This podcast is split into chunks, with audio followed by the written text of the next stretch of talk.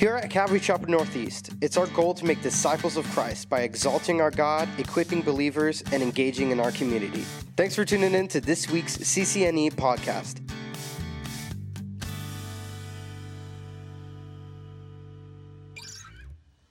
Now we're going to continue our verse by verse study through the book of Romans. And today we've come as far as Romans 13. And I know it's so many of you, it's your favorite book of the Bible, isn't it? Um, favorite chapter.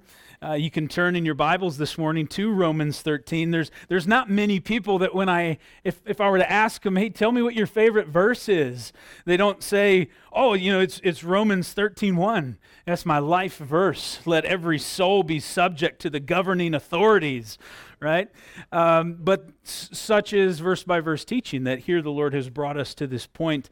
And I trust, I hope, today that as we consider this passage that what you'll find is indeed it is less about government and politics and more about our conduct as believers our conduct as the church that represents Christ in a fallen and lost world. And so that would be uh, certainly my desire here today. As we look at his word here if you would just agree with me in prayer once more. Father this is your word that you exalt, Lord, above your own name. Every word of it, Lord, beneficial, profitable for us. And so, Lord, I pray here today by your Spirit, help us to receive it, uh, to take it, Lord, and to allow you to work it into our hearts. And uh, to, by your Spirit, Lord, deal with anything in us, Lord, that's not of you. Bring that necessary transformation. Continue, Lord, that process of sanctification here this morning, Lord, we pray. In Jesus' name, amen. Uh, the year was approximately 56 AD. Jewish and Gentile Christians alike had returned to Rome just a few years uh, prior after having been run out of Rome by Emperor Claudius. Uh, but now, with Claudius dead, they were back. The church was growing, and there was a new emperor on the throne. His name was Nero. Nero, then all of 16 or 17 years of age, had come to power by way of murder. And over the years that would follow, only seven or eight short years from this time, he would take the life of his brother, the life of his mother, the life of his wife as well. And as historians suggest, would also instigate a fire, a fire that would envelop much of the city that he called home and he would blame it on Christians as he watched the city burn. Nero's name has become synonymous with evil, and he would certainly go down in history as one of the world's greatest criminals. Now, as we consider this, and we know the Apostle Paul here in the letter to the Romans, as he's writing to the church in and around Rome, people who are meeting in house churches who had already endured much evil under Claudius, and now the likes of Nero, that certainly to this church Paul would write of rebellion, of civil disobedience, the taking up of arms. If not that, at least he'd write of a petition, perhaps. Surely a march, a protest or two. But alas, in the pages before us, in the pages of his letter, there's no mere mention of the like. Only talk of love, of unity, of humility, of deference, of surrender, and of submission. And one might ask, maybe even you here this morning, but, but what of such evil? What of the necessary justice? And to this, of course, we know Paul writes never take vengeance in your own hands, brethren. He says, Stand back and let God punish, if he will. For it is written, Vengeance is mine, I will repay. Paul would continue, These are the words of God. Therefore, if your enemy hungers, feed him. If he thirsts, give him a drink. For in so doing, you will heap coals of fire on his head. Of course, as we considered last week, these coals of fire are not the, the means of our uh, inflicting pain upon another, but rather a figure of speech that speaks of one being led to repentance. Paul would write even further don't allow yourself to become, to, excuse me, to be overcome with evil. Overcome evil with good. Overcome evil with good. Isn't that like bringing a knife to a gunfight, as the saying goes? Isn't this perhaps a bit Pollyannish? Maybe overlooking the gravity of the situation? But of course, we see that the book of Romans, what it, what it does for us, is, as we've considered in our journey through Romans thus far, is that it shines a light on who we once were before Christ. And then it reminds us, then, as those who are now in Christ, what our lives are to look like. What is the behavior that should mark the Christian life? What of the, the unity that should be evident amongst his church and that should be on display for the world to see, such that they would know that Jesus is God, that he came, that he died, that he's alive, and that there's life in him. This, in fact, is our mission. Friends, as, as we continue in our study of Romans, and now we look to Romans 13, the first part of which deals with submission to governing authorities.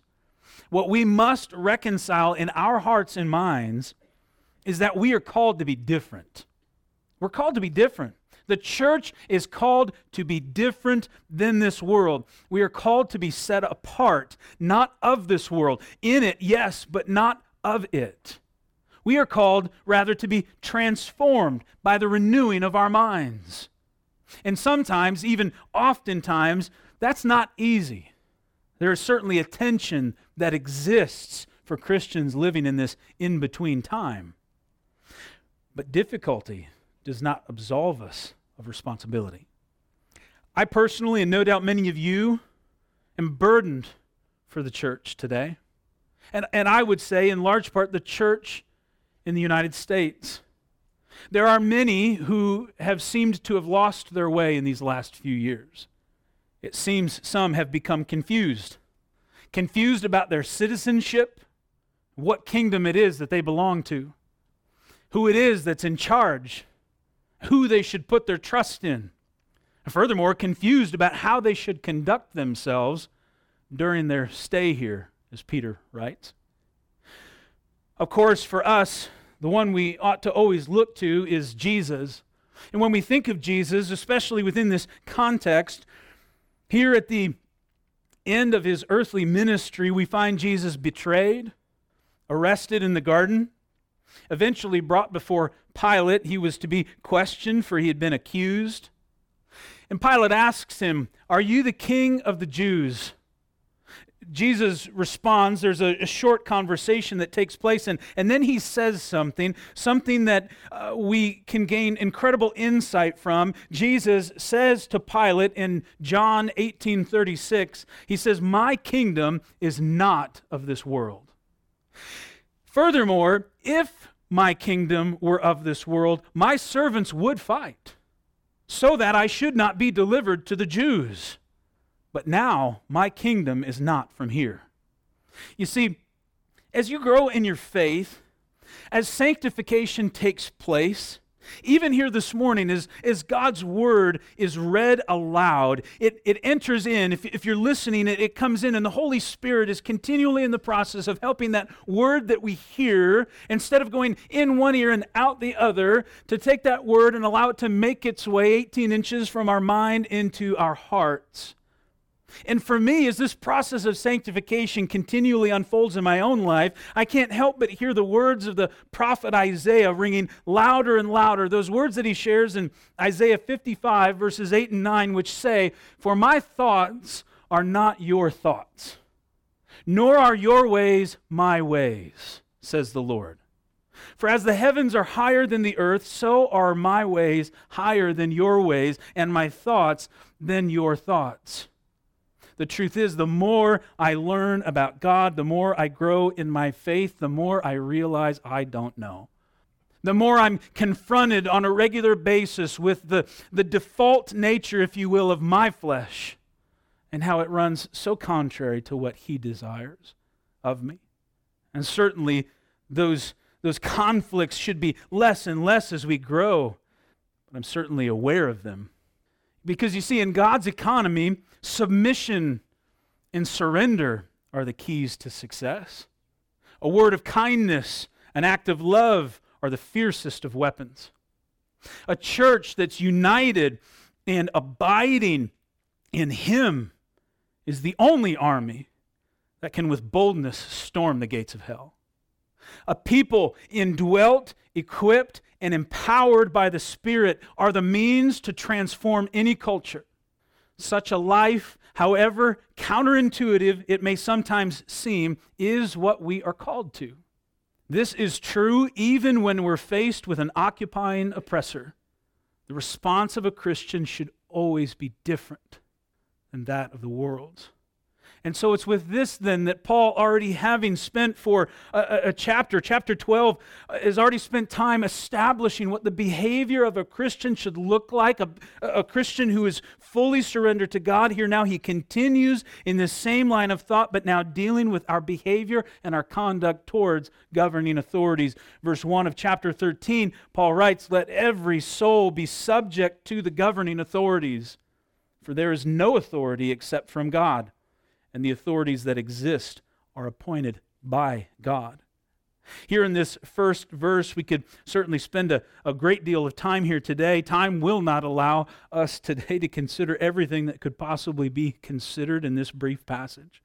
But two things I would look at here to begin are one, every soul means everyone.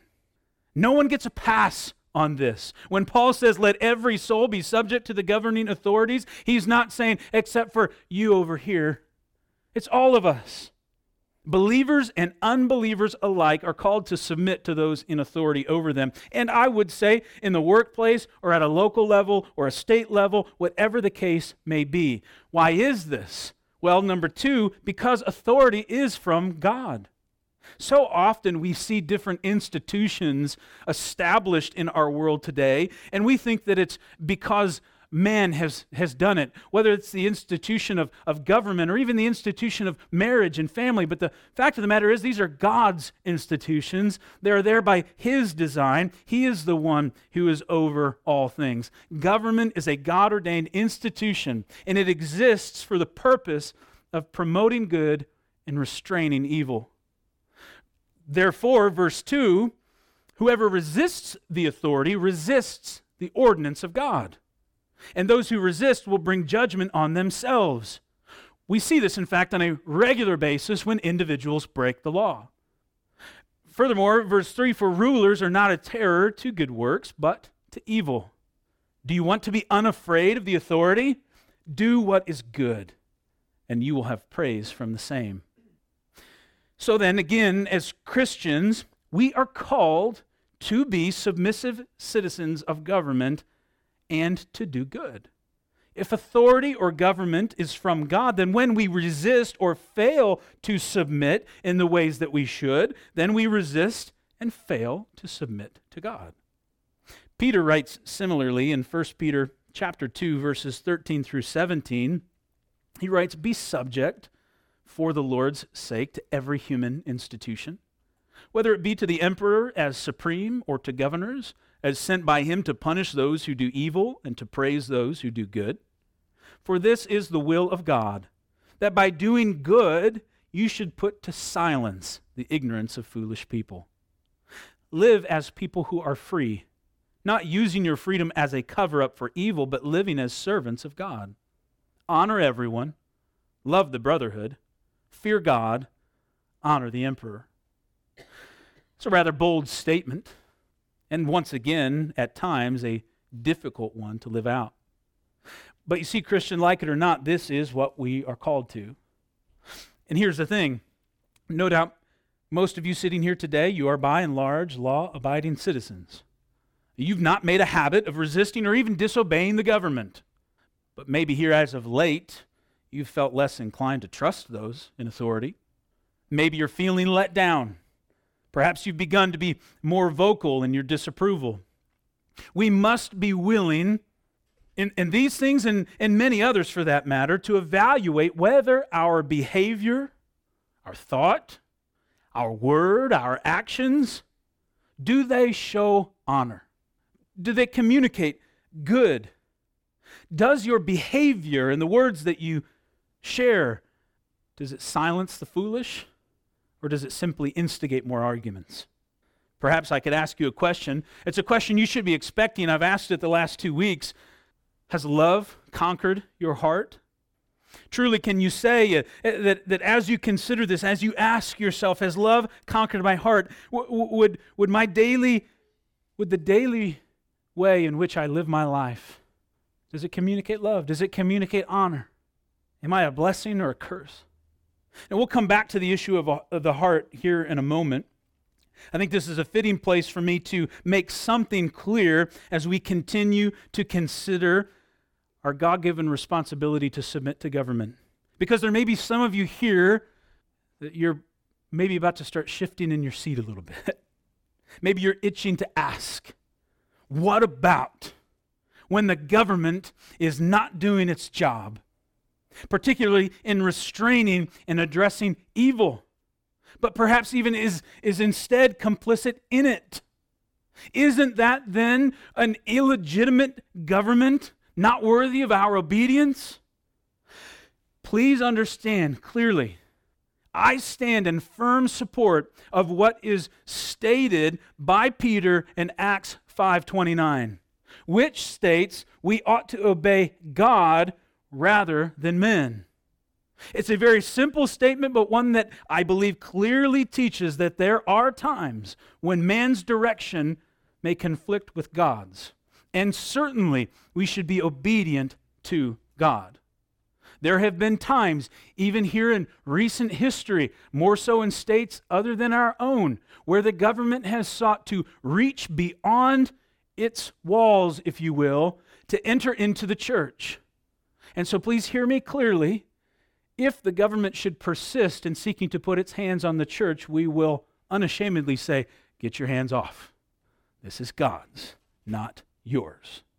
So let me make that clear. Please do not think that I am not considering that there is a biblical basis for civil disobedience. But I think we need to be careful how quickly we play that card. Or, for that matter, what it is that disobedience looks like. Because inherent within the name, it ought to be civil. Let me ask you this question. And think in terms of uh, more of the Old Testament era, what of the authorities in Assyria, Babylon, Persia? What of men like Daniel, Joseph? Do you think they or Paul were not familiar with evil governments? This did not make such governments illegitimate nor has it throughout history. Rather, what we've seen, and we'll, and we'll consider this on this Wednesday night as we'll be wrapping up our study in Genesis Wednesday at 7 o'clock, where we'll be in Genesis 49 and 50, and Joseph will declare what you meant for evil, God meant for good. Because what we've seen throughout history is that God can use each of these things for his purposes. Now, you might say, as we consider this, for example, Daniel, who I've now mentioned. Well, Daniel, he, he resisted, he disobeyed. And, and I would say you're absolutely right. Once again, there are times when we are called to what we would say is civil disobedience. And that is when those in authority over us are telling us to do, do something that contradicts the Word of God. And toward that end, we do have choices when we are faced with such circumstances. You may be familiar with pastor and author Voddie Baucham. Uh, I don't think it's too much of a stretch to say that Voddie Baucham is, is one of the leading thinkers in this church age. And I found that he captures these choices quite well in one of his uh, teachings that I listened to recently. And so I'll use that to summarize here for our benefit today. Voddie suggested that we have both passive options and active options when it comes to civil disobedience. The passive response would be twofold. The first of which would be to pray. In accordance with 1 Timothy chapter 2 verses 1 and 2, we know we are encouraged to pray for all men including those who are in authority. In fact, scripture tells us that men ought always to pray. Now, you can certainly debate whether or not prayer is, in fact, a passive resp- response, right? Prayer certainly is active and yields often an active result, but I think it's fair to say that because prayer can be done within the confines of your own walk with the Lord, that for that reason it can be deemed passive. And so we can pray. We can pray regarding situations where uh, those in authority over us seemingly are leading us in a direction that will conflict with the word of God. The second more passive response is that in accordance with 1 Peter chapter 3, we can model authority. In fact, not just in 1 Peter 3, but throughout scripture we are encouraged to conduct ourselves in a manner worthy of our calling. And so this is simply that we would live it out. What is it that you desire to see amongst other people in their behavior? Model it. Be an example for it. And then there are the more active ways in which we can uh, disobey. Uh, four in total. The first would be that we can appeal to authority, but we would do so respectfully and in accordance with the law. We can make an appeal. We can go before someone and appeal on behalf of a situation or another. Consider Moses going before Pharaoh or Daniel before the, the steward, respectfully requesting to not partake of the king's portion, not to eat the food of the king or the drink of the king, but rather to maintain his Hebrew diet. He respectfully requested and was given such an opportunity. And that's something we can continue to do today. Secondly, we can confront authority. But once again, we would do so respectfully and submissively. Think of Nathan going before King David. Going before a king, preparing to tell a king that what he had done was wrong. You could certainly say that Nathan had a great approach to his confrontation with King David as he lured him into a story of, of injustice and with a finger points at King David and says, You're that man. Or Daniel before Belshazzar, or John the Baptist going before Herod and calling out his immoral lifestyle. There are times when we can confront authority. We can also defy authority. Once again, with all respect, consider throughout history the Hebrew midwives who were told by their government that they were to kill the baby boys, but they said no. There's no way that we could possibly do that. And so they defied such authority. Or Hananiah, Mishael, and Azariah, who wouldn't bow down and were thrown into the fiery furnace. Or again, Daniel, who made what was uh, a seemingly very simple choice to say, I'm going to continue to pray. But in every one of these cases, doing so with all respect. And finally, an active response could also be that we flee authority. Sometimes we've seen throughout history where God's people run, they go to escape the evil that's before them. But here's the thing these examples before us, in every case, they still did it in submission. That is, that as they defied their leaders, they gladly received whatever consequence may come. In general, we don't have a right view of these things, in America specifically, because we've long experienced the privilege of freedom. Most of the world, most of our brothers and sisters in Christ throughout the world know that when they make a decision to defy such authority, it will likely mean their death and they gladly receive it as a testimony to Christ. Now, when such authority, though we may not like it or agree with it, when they're not asking us to do something that's contrary to God's word, we must consider, for example, verse 4, that he is God's minister to you for good.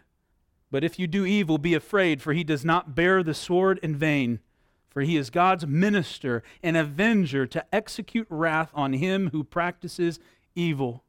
Paul here is saying that they are being used by God. The word minister here, used twice in verse 4, is the same word from which we get the word deacon.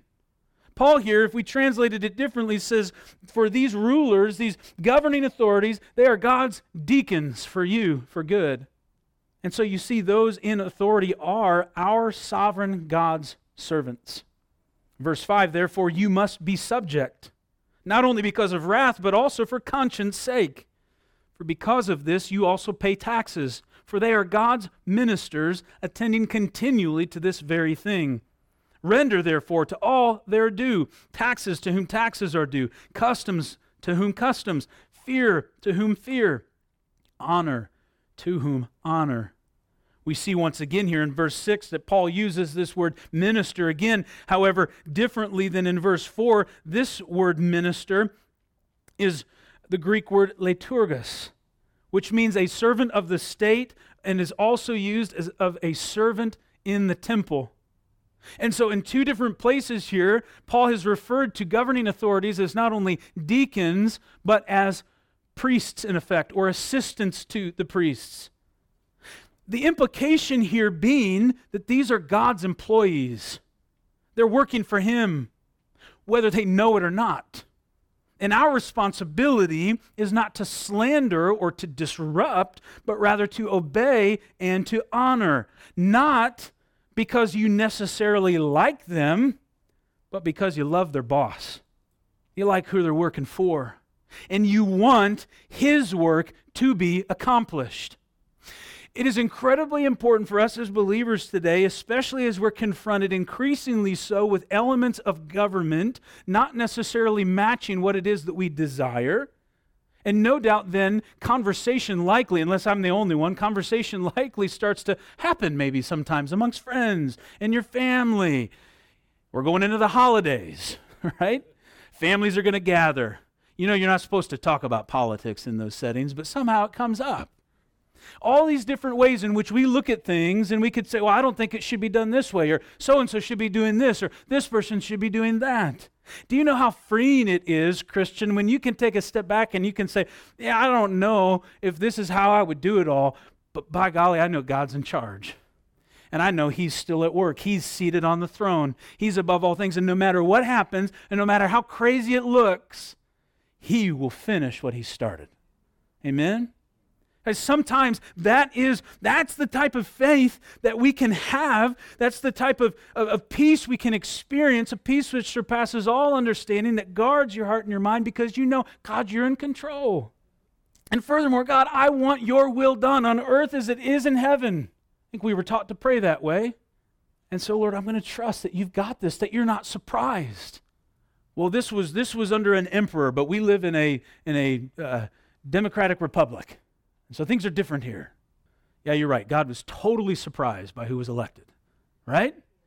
And the come, come next election, God's going to be biting his fingernails, as it were, super worried about whether or not his plan's going to work out, right?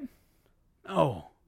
Now, listen, we are not going to have time today to consider the various elements of what is the responsibility of a Christian in the United States of America as it pertains to voting and some of the things that weren't privileges for this particular audience. But that doesn't have its bearing on the text before us today. And really, it's not much different. So you do what is expected of you. Whether taxes, don't like them, it is what it is. The respect that you give, and in so doing here, is, is Jesus so pointedly addressed before the Pharisees that Paul's referencing here? When you pay the tax, you give to Caesar what is already Caesar's. It's the money with his image on it. And when we do it in such humble obedience, well, then God's image, which is upon us, is rendered to him in praise and to glory as well. In effect, we say this when we abide and, and, and, do the things that we're called to do. In effect, we say, this is yours. You can have it. But as for me, I'm God's. I belong to Him. You see, when we do the things that we're called to do, when we live out the, the, the Word of God, when we do so in obedience and in humility, we put our lives on display for a lost world, and it's to God's glory. So then, in what manner do we do these things? Verse 8 Owe no one anything except to love one another. For he who loves another has fulfilled the law. Paul brings it back once again to love. Paul, in effect, has said, Christian, obey those who are in authority, even when it's hard.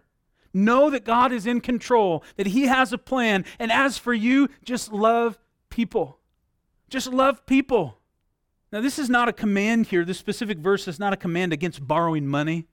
Some have used this as a, pre, uh, as a proof text for such things. I'm not making a statement about anybody, you know, going out and going into debt, but that's not what this is addressing. What, what, what Paul is addressing here is he's saying the only debt that we should continually have is one of love to another. It's as if we, we said on your to do list today, and there's some of you, you're, you're big list makers. You love a good list. You're the type of person that if you do something and you forget to write it on your list and then you do it, you write it down just so you can cross it off. You know who you are. You know, right? You're like, yeah, that felt good. I gotta get, I gotta get credit for that task, right? Th- this is one of those things that belongs on your list, loving people, and you never get to cross it off. You never get to say, I'm done, I did it. It's just there, right? 1 Peter 4 8, and above all things, that's, a, that's, a, that's an absolute statement that Peter's making. You need to be careful about absolute statements, right? But here, Peter, inspired by the Holy Spirit, says, above all things, have fervent love for one another. For love will cover a multitude of sins. He doesn't say, above all things, resist the government and protest because that's going to cover a lot of sin. He doesn't say that. He says, love people. This was Jesus' demonstration of love toward us as he conquered sin. And it's his prayer for his church. It's the way the world will know about him. And I think, church, we need to understand and to, and to think are we about his business today? And each and every day, we're not going to get there today, but where Paul is going to go from here, I've referenced it last week as well, is Paul is going to say, look, the night is far spent. The day is at hand. He's saying, guys, are we awake? Are we doing this? Are we taking these things seriously? Do you know how much time has been wasted by believers over the last two years getting caught up in things related to politics and government? And it's all going to burn. It's not lasting, it's not eternal. If you knew, if, if you knew today, wherever it is that you stay, wherever you live, whatever you're doing, if you knew, man, I'm leaving in a week, would you go home and remodel? If you knew I'm out of here, like I'm done in a week, I'm leaving, would you just spend a bunch of time being like, well, let's hang some pictures here and let's change the carpet and let's put in a window over here? I've always wanted a window here. No.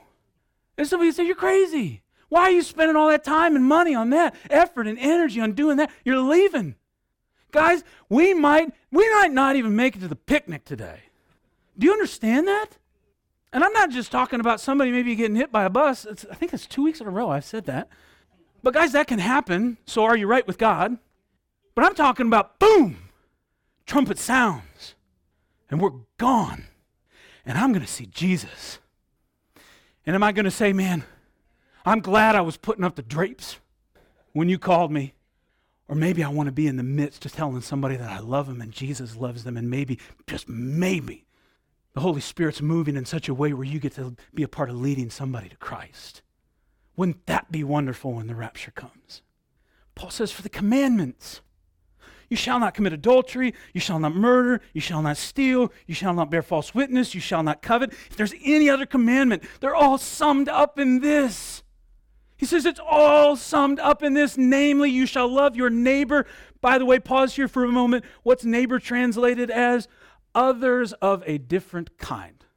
Others of a different kind. That's who your neighbor is.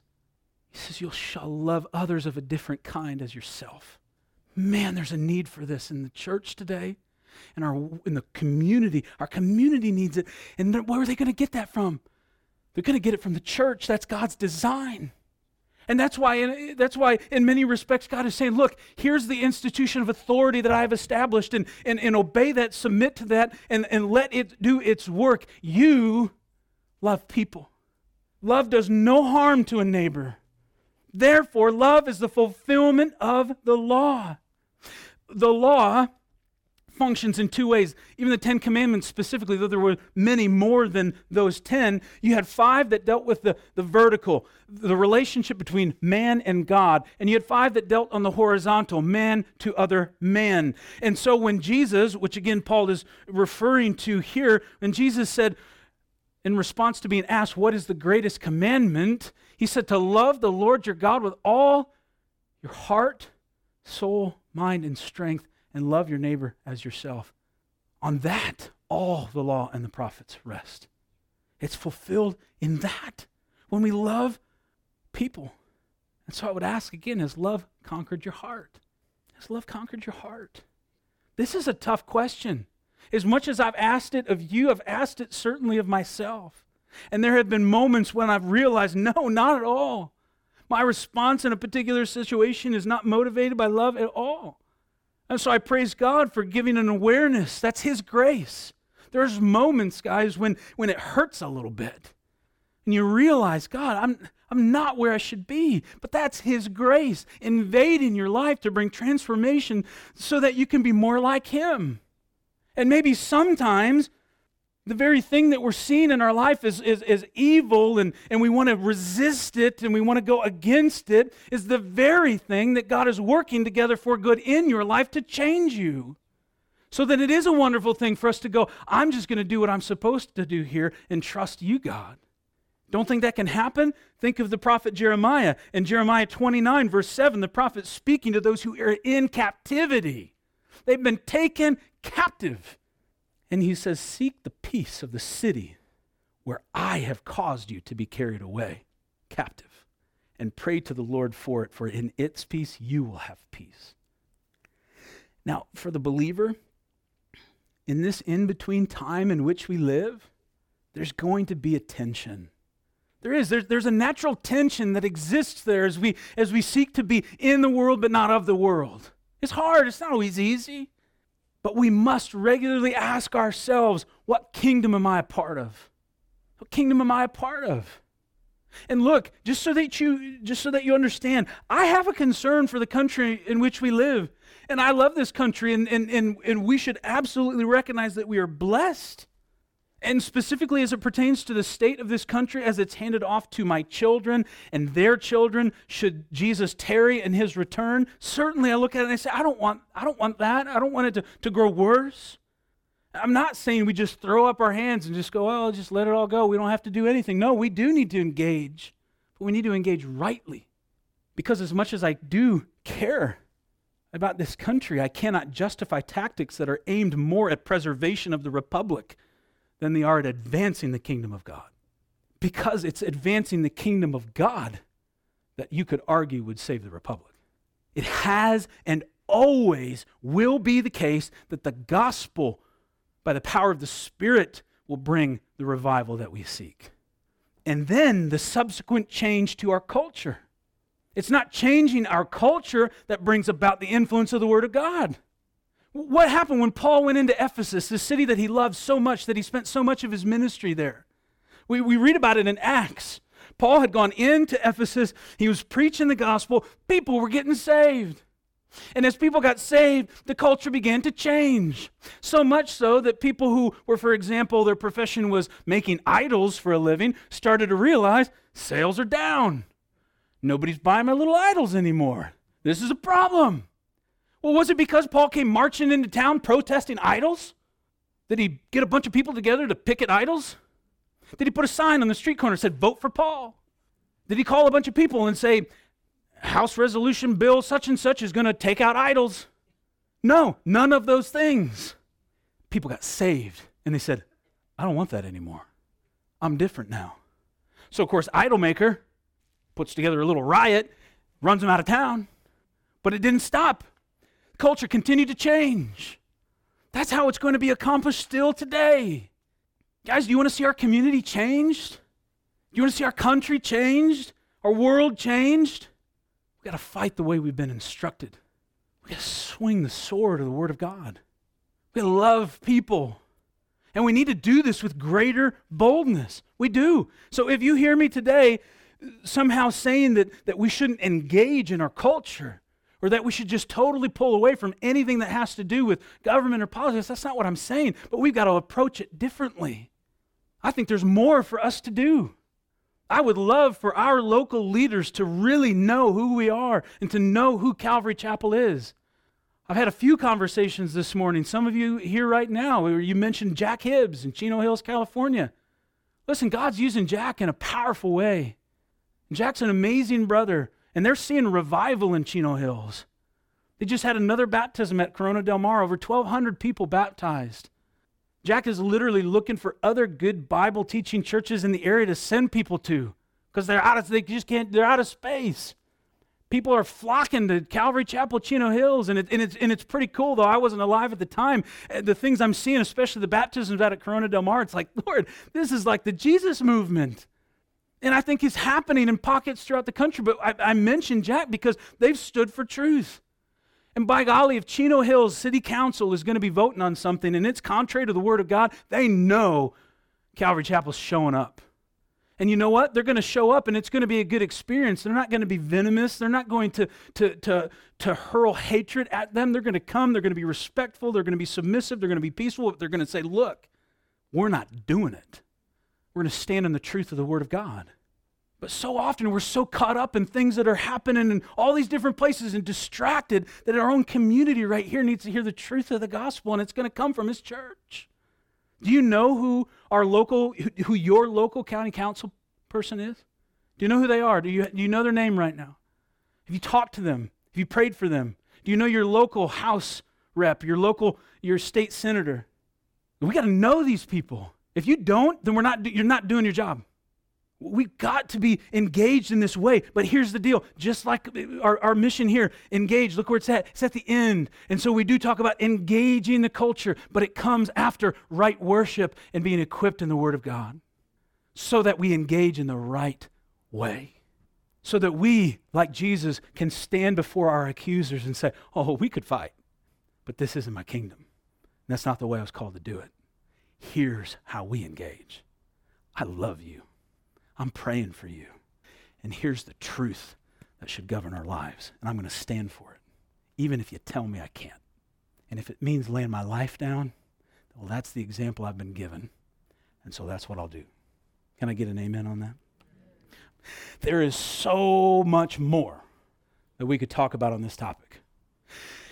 And no doubt there are elements that some of you may even be going, well, what, what about this? Or how do we handle this in our community? And, and those are very much the practical components of applying this scripture in our day to day lives. And that is necessary for us to consider as a church. And so, what I would invite you to do, because unlike Romans 12, we're not going to spend four weeks on this passage, okay? Because I don't think we should. I think we can. I think we can carry this conversation into other venues. And so, whether it's the Q and A or whether it's this uh, Wednesday or midweek, we're going to be dealing with some of the same stuff as we close out Genesis. I would welcome you to come be a part of the study. Bring questions. Send me. You've got my contact information for the, this. Is why we do the Q and A on Tuesday. And so, send me your questions or your cries of outrage. Either one and we'll begin to deal with it because that's what we do as a family, as the body of Christ, such that we can be better about putting these things into practice because there's much at stake. There's much at stake. I'll close with a quote by Daniel Akin. He's an author, he's president of Southeastern Baptist Seminary, and he, he writes this. He says, So, as a devoted follower of Jesus, I will say yes to obeying the government and paying taxes to Caesar, but I will say no to disobeying the word of God and worshiping a man or institution. Independence Day for a Christian is not marked by a flag. No, our Independence Day is Easter. It's marked by a cross and an empty tomb. That's what motivates us. Amen. Let's pray. Father, we give you thanks for our time together here this morning. And Lord, it, it is admittedly at times, Lord, a, a, difficult passage for us to consider, but it truly should not be. And no, do, no doubt, Lord, there's much more that we could consider about it as we seek to apply it to our, our, our culture today and and as we just consider our own walk, Lord, and, and how we engage in the right way, in such a way that brings you glory, Lord. And that's what I want for each of us, Lord. And so, Lord, I pray that by your Spirit you would help us to receive, Lord, what you have for us here today. If, Lord, I've, if I've gotten in the way of anything, Lord, fix it by your Spirit, I pray. But Lord, so move in this church and amongst these people that, Lord, we would lay hold of what it is that we are called to, Lord, in our community. Lord, you've begun a great work in us, Lord, and I know there's more that you desire to do. And certainly, Lord, we know based off of your word that you desire that none would perish, Lord. And we've got an opportunity to reach those who are lost with the truth of the gospel. But our conduct is so important, Lord. How we engage, how we reach, Lord, those in our community is of great importance. And so help us with that, Lord.